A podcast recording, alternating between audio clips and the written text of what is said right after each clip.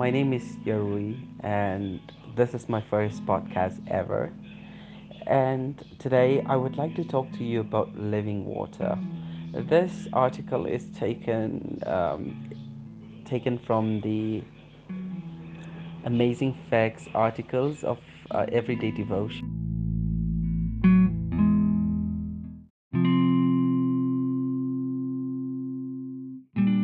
And then I'm trying to figure out a lot of things that I can do in my life.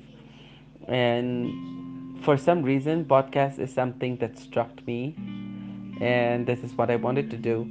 So I'll be talking about certain um, a different like I will be talking on different topics um, every day or maybe once a week, um, focusing on our culture, the folklores, you know, uh, by listening to the corresponding podcast or the podcast that is going to be released.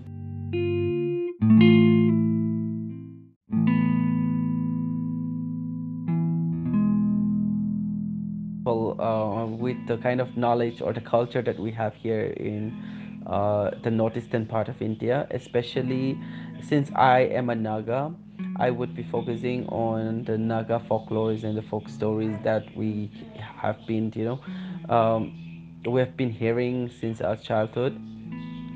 Our culture is kind of different. We kind of pass on the history that we have uh, verbally, you know.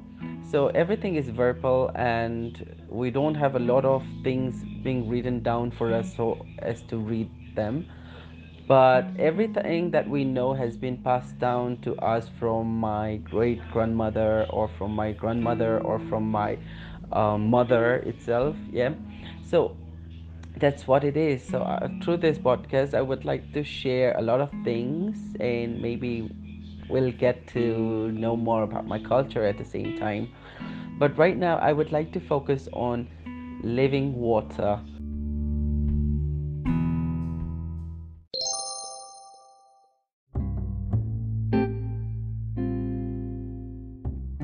So when we talk about living water, what comes to your mind? Water is just water, but when we, we when we add the word living in front of it, we always think of God, you know, because it's the living water. That's what we believe in, right? So let's move forward with this topic that we're going to discuss about. This would take a, uh, at an average of another five minutes from now.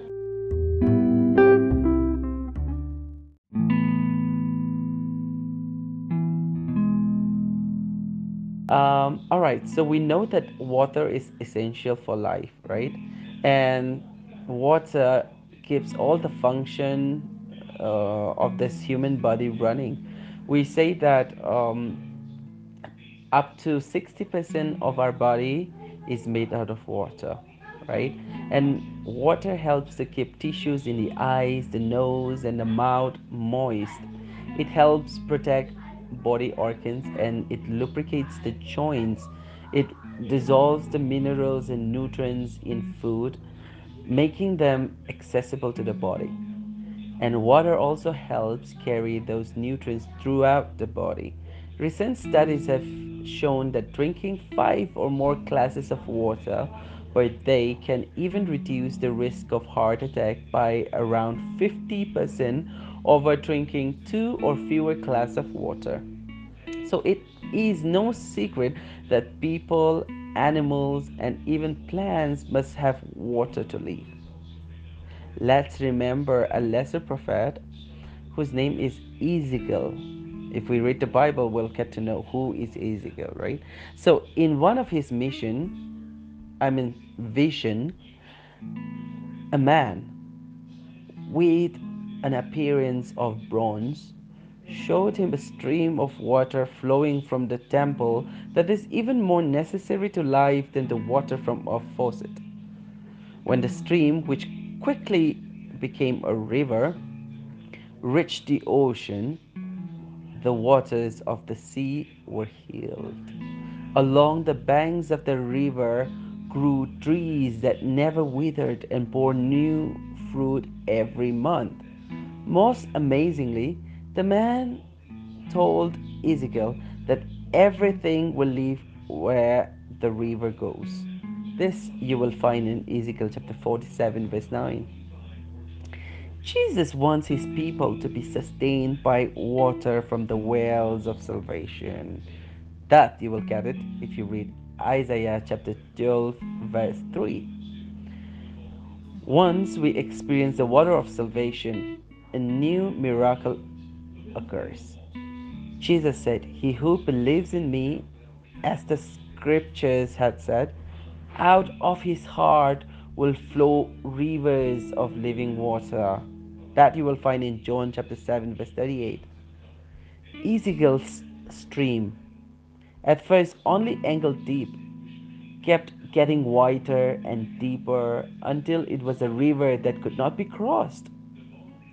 You should continue reading Ezekiel chapter 47, all right, to understand more about this uh, dream, uh, more about this vision that he saw.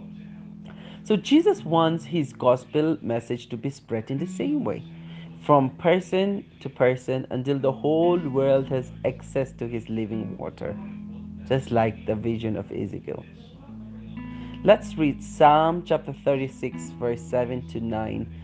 I really like this Bible text, and I hope you find uh, blessings and you know the anointment of God through this uh, psalm, uh, through this yeah, through this memory verse. It says, "How excellent is Thy loving kindness, O God! Therefore the children of man put their trust under the shadow of Thy wings."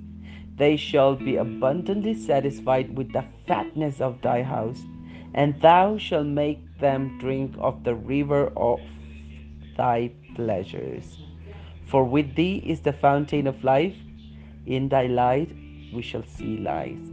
I repeat, it's found in Psalms chapter 36, verse 7 to 9. Thank you guys for tuning in to my podcast. Um, like I said, this is the first ever podcast, and I wanted to really see how I can grow as a person, not by just um, you know, not by just starting a podcast, but also because in order to do this, I would have to start reading more. I would have to start interacting more, which will definitely help me become a better person. And if you are listening to my podcast, I'm sure God will multiply you multiply you in a sense um, whatever you have will be multiplied you know and that you know better right when you trust god god never forsakes when you draw closer to him he draws ever closer to you again so yeah let's remain faithful in these times of a coronavirus and let's try to be safe by staying at home and thank you so much for tuning in once again. You have a great night.